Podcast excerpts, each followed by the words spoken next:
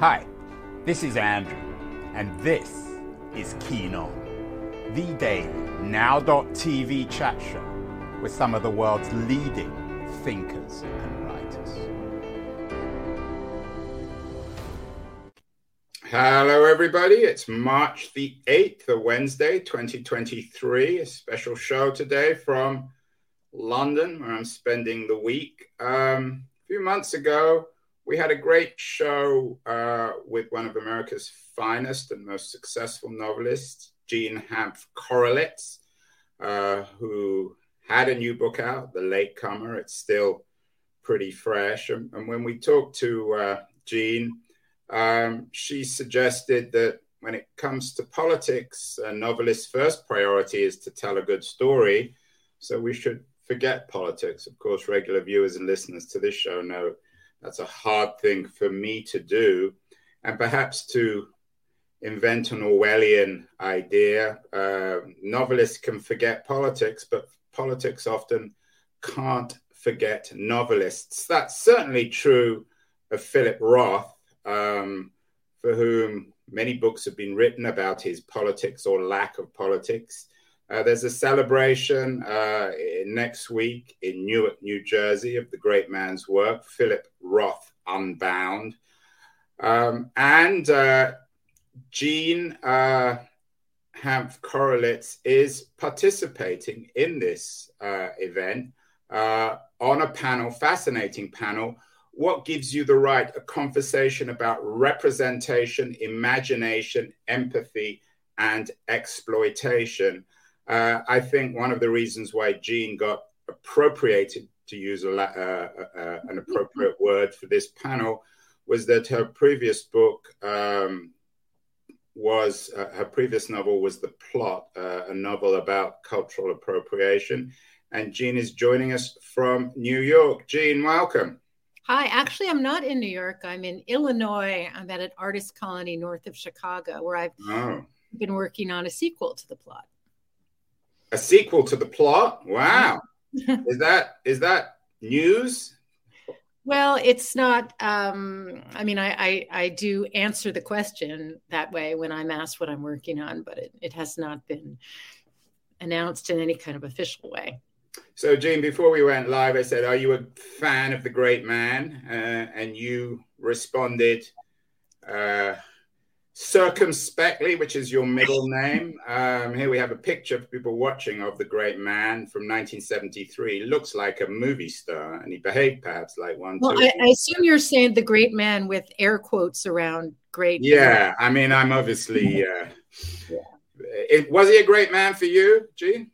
Um, he was an important writer. He was not um, part of my, you know, my personal pantheon of of favorite writers, but he was certainly influential. Um, I think really more to to me as a Jewish person than as a future writer, because some of those uh, books that I read at the beginning of my reading life, in my teens and my twenties, um, Goodbye Columbus and Portnoy's Complaint, these were absolute, you know, blasts out of you know a culture that i didn't really know anything about because i had such a a, a non-religious and, and and not even very culturally jewish upbringing so i really learned about what it meant to be jewish from writers like roth and erica jong and chaim potok and even people like you know gail parent who is is not much remembered these days so you know, I, I learned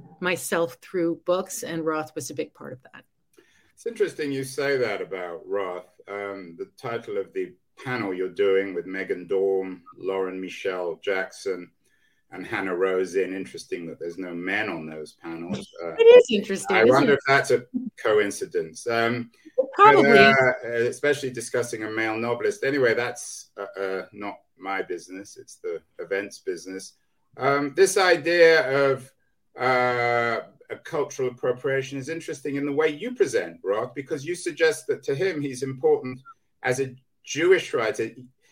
Are you suggesting he taught you more about your own cultural identity? Absolutely, no question about it. I mean, I, I, uh, I, I grew up in New York City. Uh, I went to a very progressive school. Uh, a lot of us were Jewish, and virtually nobody uh, was a practicing Jew. I, you know, we had a Christmas tree, so I really knew nothing. I learned it all from books. So, um, you know, in that sense, he was a very he was he was an important. Uh, what, what did he teach you, Roth, about being Jewish? You know, there is a moment in Portnoy's complaint where uh, Portnoy is in Israel and he has sex with an Israeli woman, a Sabra, uh, in other words, a, a person who was born in Israel. And she castigates him.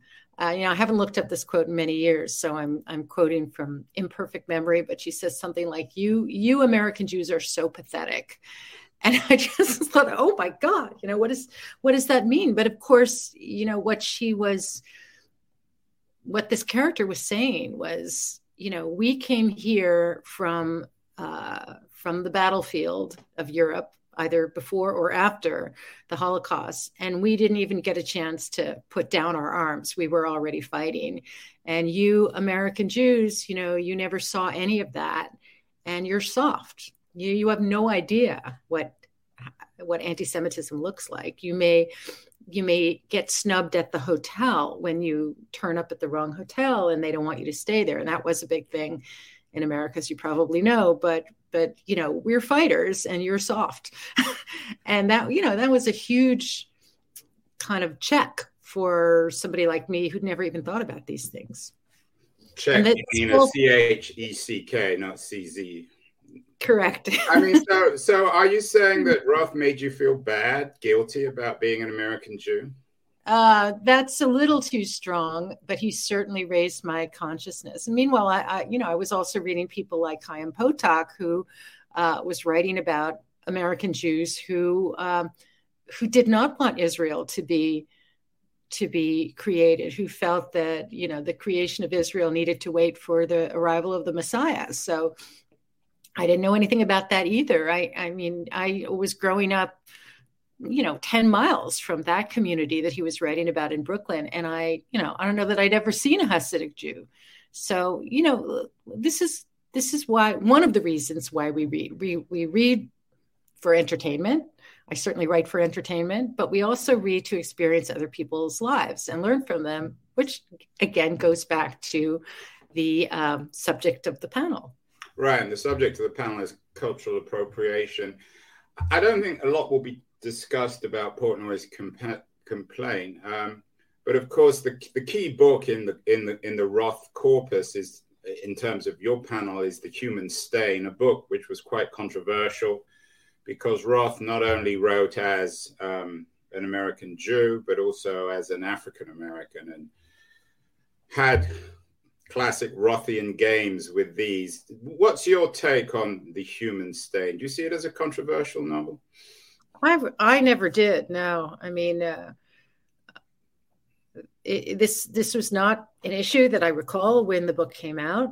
Um, and I mean, I read it as a kind of fascinating um, exploration of, of guilt and and the pain of hiding one's identity and you know eh, you know much has been written about Jews pretending not to be Jewish or not knowing that they're Jewish. And I thought he was taking a, a different route to look at that and, and consider that. So I, I did not experience it as controversial. One of your fellow panelists, uh, as I suggested, um, is um, Lauren Michelle Jackson. She has a book out, uh, White Negroes, where cornrows were in vogue and other thoughts on cultural appropriation. I'd actually like to get her on the show to discuss this panel too.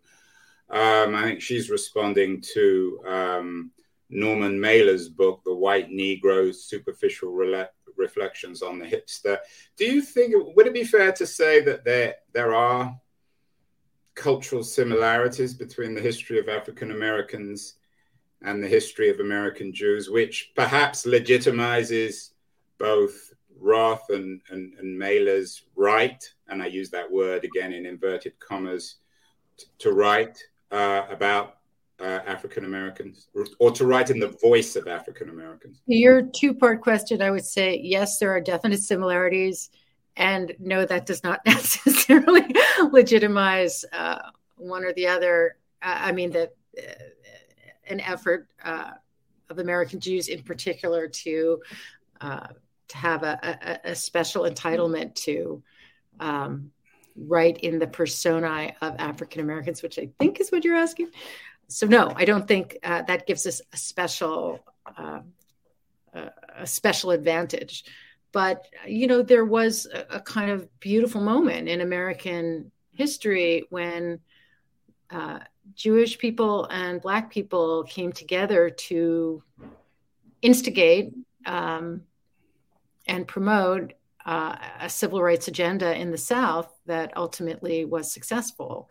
And you know, it was it was a moment that in my own upbringing at my very progressive school was really uh, uh, immortalized you know the the idea of those Jewish students from the north, and they were mostly Jewish students. Um, going down to Mississippi in uh, 1964 for Freedom Summer and participating in most of those uh, early parts of the movement was a really beautiful time. Um, but eventually, as happens often in political movements, um, there was a separation where, you know, Black Americans Black Americans said to their their friends, um, you know, this is this is on us. We need to do this alone. So um, that's life, but it was it was uh, an encouraging and. Well, well, I have to admit, I'm not. I mean, you know this stuff better than I do. I'm not familiar with that narrative. Was it a conversation, a moment, a year that this happened? I think, um, you know, of course, we remember that um, Freedom Summer 1964 sadly began with the murder of three students, Goodman, Chaney, and Schwerner, two of whom were Jews from the North. And uh, Chaney was a local African American boy. The three of them were abducted together, beaten together, murdered together, buried together. And, um, you know, it was uh, a singular expression of that bond that we shared um, you know in terms of the world that they envisioned which was a world in which you didn't get beaten and abducted and murdered for being in one of the states of your country uh, for you know sharing a, an idea with members of a different culture so it was uh, it was a flashpoint uh, in the civil rights movement and in our history. Where are you, Jean, on this cultural appropriation stuff? I mean, it's so controversial. Some of it seems a little silly. Lionel Shriver, yeah, a lot of heat. Lionel is a very brave woman. Uh, I'm not. Uh, I'm not a brave woman like Lionel. She will. Well, I'll give you the opportunity. You can be brave on my show. Where Where are you on on this stuff? On what What do you think of Shriver? As you call her a brave woman. Why is she brave?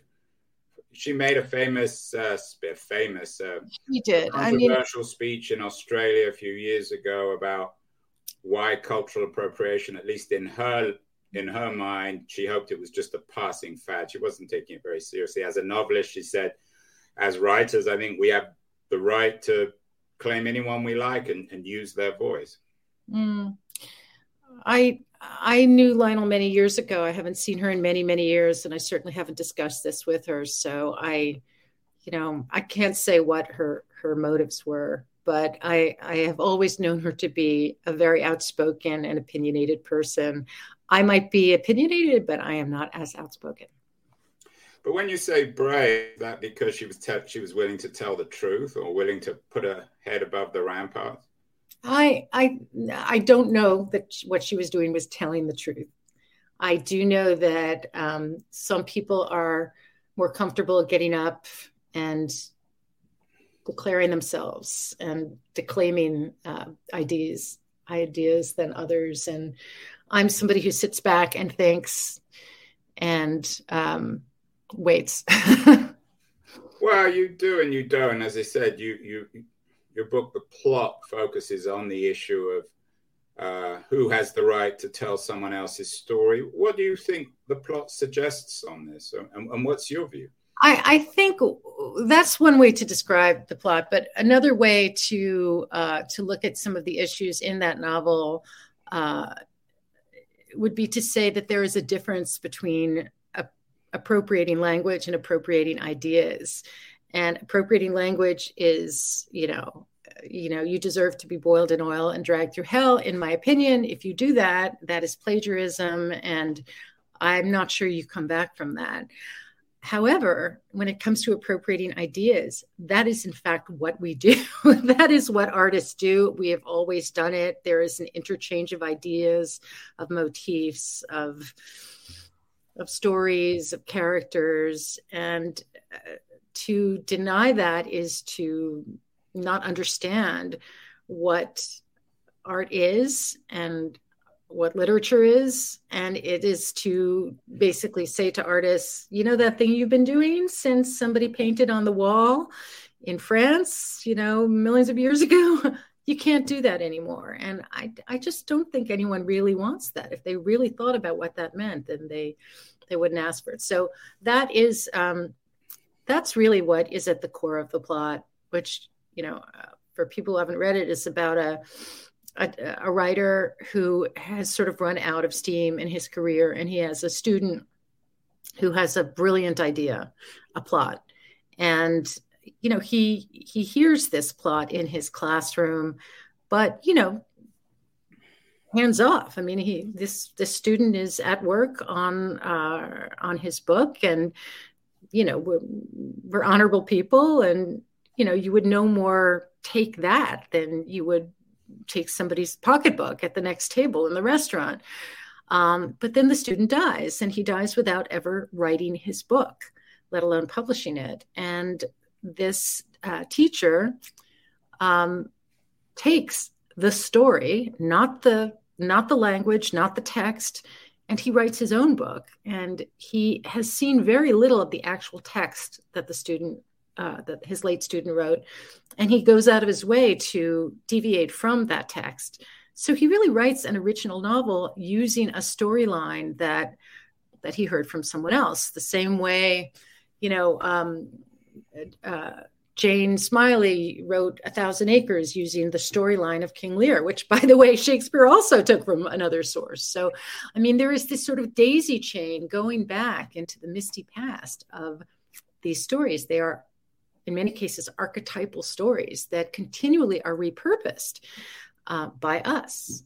I, I, would also draw your attention to Barbara Kingsolver's uh, new novel, Demon Copperhead, which is David. Uh, uh oh my God, it's gone right out of my head. Um, David Copperfield. Thank you. So, I mean, this is all around us. We are aware. But, but then coming back to the, the, the issue on the panel that you're doing, and I'm going to quote the whole overview. There is perhaps no more contentious debate in the arts today than who gets to tell whose stories. Do artists have the right to create fiction from perspectives beyond their own? Using Philip Roth's The Human Stain, in which a white writer imagines the life of a, bra- of a black protagonist as a springboard, our panelists will debate the ethics of representation and identity and the limits of artistic freedom. Are, are there limits in this area, Jean? I would say that, you know, if somebody is writing a memoir and uh, portraying themselves as a person they are not, that is duplicitous and deceitful and and morally. None of it's a novel. I mean, we're talking about fiction. It's novel. So, I mean, also in the title of that, and of course, I had nothing to do with the title or or the uh, the makeup of the panel, um, the word empathy is used, and empathy is is extremely important. And one of the ways we, you know, just as I learned about being Jewish from works of fiction, you know, you you learn empathy from reading fiction. And I mean, here's here's a, an example that I may or may not be bringing up uh, next uh, at the panel a week from Saturday. Um, when I was young, I read a novel called Sounder, which is set in uh, the South in the period after the Civil War. I think it was in the 1920s in the South. It's about a Black family, and their struggle to live as sharecroppers. And I was completely um, educated by this book, sensitized by this book. I had, if, if I you know, I was a kid, if I had uh, thought about the Civil War at all, I had probably been taught that, you know, the Civil War ended slavery and everything was fine after that. And of course, that was not the case. So it was really this novel that um, woke me up to how brutal the situation was in the South for Black people after the war. So um, I knew the name of the author, and I discovered that the author lived in a town where my cousin lived. And my cousin was also a fan of the book. And so we went to his house with our copies of his book to, to ask him to sign them. And when he opened the door, he was very white. And um, it didn't, you know, that was a complete non event to me. Again, we were kids. He was the author. It didn't occur to us to be uh, confused about that. And he signed our books. You know, I still have my copy that he signed. And uh, we told him how much we loved his book. And that's, that is everything that I remember about that experience. Um, today, I might have questioned it, but at the end of the day, this was a book that was incredibly educational to me and profoundly moving. Should this man not have written this book? I do not think so.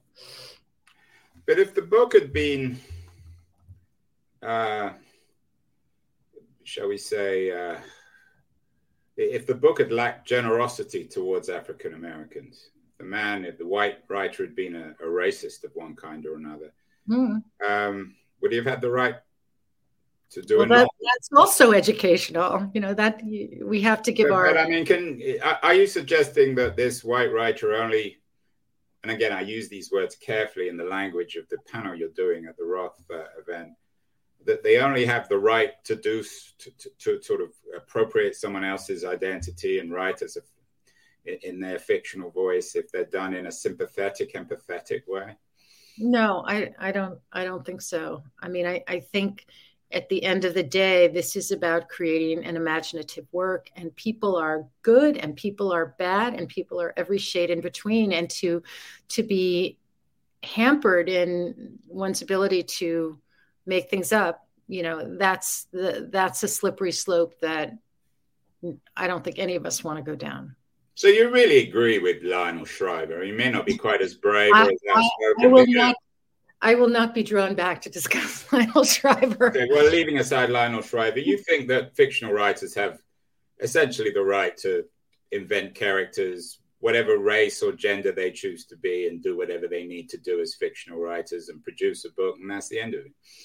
I think uh, to hamper and and uh, limit our imaginative abilities is a very very dangerous place to begin but i I, I, I want to stress that you know we can talk about rights, but we can also talk about responsibilities. Do we have a responsibility to uh, to not uh, promote dangerous cultural stereotypes? I think we do. So, I mean, I, here, here's another kind of off, slightly off topic example from your own country of origin.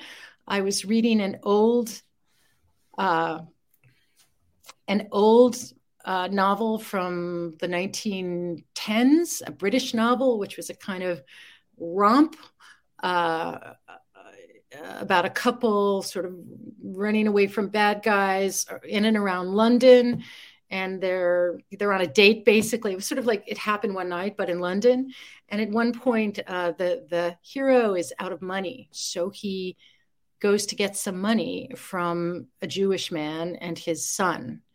And the descriptions of this, you know, I'm enjoying this book. It was a lot of fun. And then suddenly here I am in the midst of the most disgusting anti Semitic tropes. Um, then he goes to his new girlfriend and explains where he's gotten this money and she says to him oh no no no you must never deal with these people it, you know they always cheat you so that was the only appearance of a uh, of a Jewish person in this lovely, light, frothy, uh, you know, early 20th century fun, fun novel. And you know, let us pause to just employ every single cultural stereotype, negative cultural stereotype. Um, and you know, suddenly the, all the fun is gone, and we're remembering, you know, we're 20 years before the Nazis, and um, this is exactly how that happens. So, you know, it, it was unnecessary and um, deeply damaging, and kind of changed the whole game for me. So, yeah. Yeah, I'm going to see the live. We, we discussed this before we went live. The Le- the Lehman trilogy tomorrow night in London and the theatre, and that's been accused of being anti-Semitic. Um, so c- coming back to um, uh, well, you know, dealing in those kind of stereotypes that you talked about in that novel. Coming back to the Human Stain, you talked about the responsibility of a writer. Do you think the Human Stain is a responsible book? It's so like so much of Roth's work. It's so prescient today yeah. um, talking about cultural appropriation and misappropriation at an American college, a liberal arts college. Do you think it's a is it a, a responsible novel? I mean, it's clearly he's a master writer. We know that, but in my do, you see it as an act of responsibility or irresponsibility? I think to, to use the word responsible kind of tips the conversation in a in a different direction. I, I don't think he was being responsible or irresponsible. I think he was exploring a human idea. I mean, he put the word human in the title of his book. Um, he might have been writing about a Jewish person who was uh, in denial of his Jewishness. That's that's certainly um, uh, a, a, topic that was discovered. I mean, I I can't remember the I can't remember the year Gentleman's Agreement came out, but that was uh, of a similar topic. Um, but he chose to explore that through a less direct way, and I don't. I mean, if you read the memoirs, and of course, we're not talking about memoir. If you read the memoirs about people passing as not Jewish, people passing as not Black, you know, you do see similar um, impact of this guilt and this inability to connect with other people, which is, uh, as I recall, what the situation is in, in, in the human stain. So I don't think responsible is really the the right way to approach it. I thought it was a, a, a very interesting and very um, evocative and very moving and very complex way to look at all kinds of prejudice.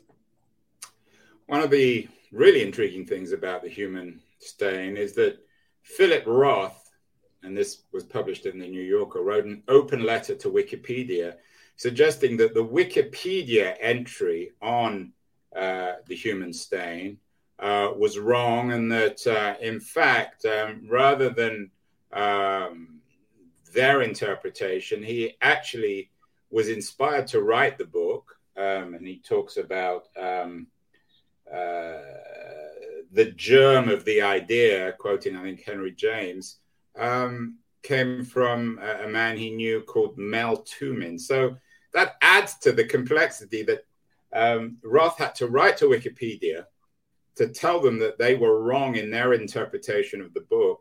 And the biggest irony of all is that Wikipedia rejected him as an authority, even though he was the author of the book. Yeah, yeah. Well, I can I can understand the frustration. I mean, um, Wikipedia can be very frustrating, and of course, we all assume that what we read on it is true, and it's not necessarily the case. But this idea of being the, cre- the, the, the, the credible source, Jean, once you create a character, are you the credible source or do they acquire oh, yeah, a life of their own? That's a really interesting question. Um, you know, it, it is so murky in there in our heads that we often don't know where something came from. There can be, you know, sometimes you you have a clear um, source for an idea. In in the latecomer, for example, there were I mean, I, I, based a major part of a care of a major character's identity on an episode of Antiques Roadshow, uh, the British Antiques Roadshow, that I had happened to see in London in the middle of the night years before. I mean, that is a that I could point to and say, yes, that's where that came from. But often you have no idea where you're pulling this stuff out. You know, we we uh, writers are readers, and we become writers because we love books. And by the time you know that first novel gets written, there are hundreds, if not thousands, of books rattling around back in there, and and often you know it's a mystery to us where the ideas come from, and and that is why we're so obsessed with plagiarism because deep down we're afraid that we're actually doing it without our own knowledge. So yes, when Philip Roth says, but this is what this came from, and this is what I base that came from, that that from maybe. and it's certainly, you know, I would certainly take his word over mine, for example, about where Philip Roth got his ideas. But he may not be entirely in possession of of the of the, the source or sources and conflicting sources of where an idea came from. So I would listen with great interest, but I would not necessarily take it as fact. As a as a fiction writer, do you just sometimes have to make an effort to keep certain fictional characters out of your work? Maybe make sure that Nathan Zuckerman doesn't barge his way into your novels, into your That's a fascinating question. Nathan Zuckerman has never come anywhere close to anything I've ever written, but um, so as you know, Jean, he may have done it surreptitiously, maybe there all the time. well, you, you, you suggested that Portnoy's complaint was a central book in your identity and unfolding absolutely. as a novelist. So maybe yes. So that um, not so much the characters, but certainly that setting, that world becomes part of your world view. The world of Chaim Potok in Williamsburg, uh, or Crown Heights, I can't remember which it was. Uh, even though you know I grew up ten miles from there, and, but and I didn't know it at all. But after reading those novels, that was part of my you know my internal atlas of of how people were living their lives in the world that I also inhabited. So again, you know, we read for that kind of world building, and out of that internal world building comes our fiction. So it's much more murky than I think people often realize. For example, sorry, I am sorry to keep pulling out these random examples, but after the plot was published, um, I started to see all over social media. Oh she stole that from x. Oh she stole that from y. And i you know i was deeply offended. And then i was amused. And then i said i'm going to write all these down. And i started to make a list of all the books movies tv shows i supposedly stole my story about a stolen plot from. And it was a fascinating list. It was everything from death trap to Riverdale, which is a TV show, season four of Riverdale, which spoiler alert, I never watched. Um, the 1980s remake of the movie DOA with Dennis Quaid, which featured a uh, uh, a, a, college teacher who can't write his novel, uh, and and the you know the the lesson from this is that these ideas are out there and we are all pulling from them. The plot is full of unoriginal ideas. Uh, a stolen idea, uh, a writer who can't write anymore, a washed up writer. These are all things that have woven in and out of literature, movies, TV shows, I guess, um, you know, since these things existed. And to, to, to claim that everything is originally yours is to invite um, scrutiny that you do not want.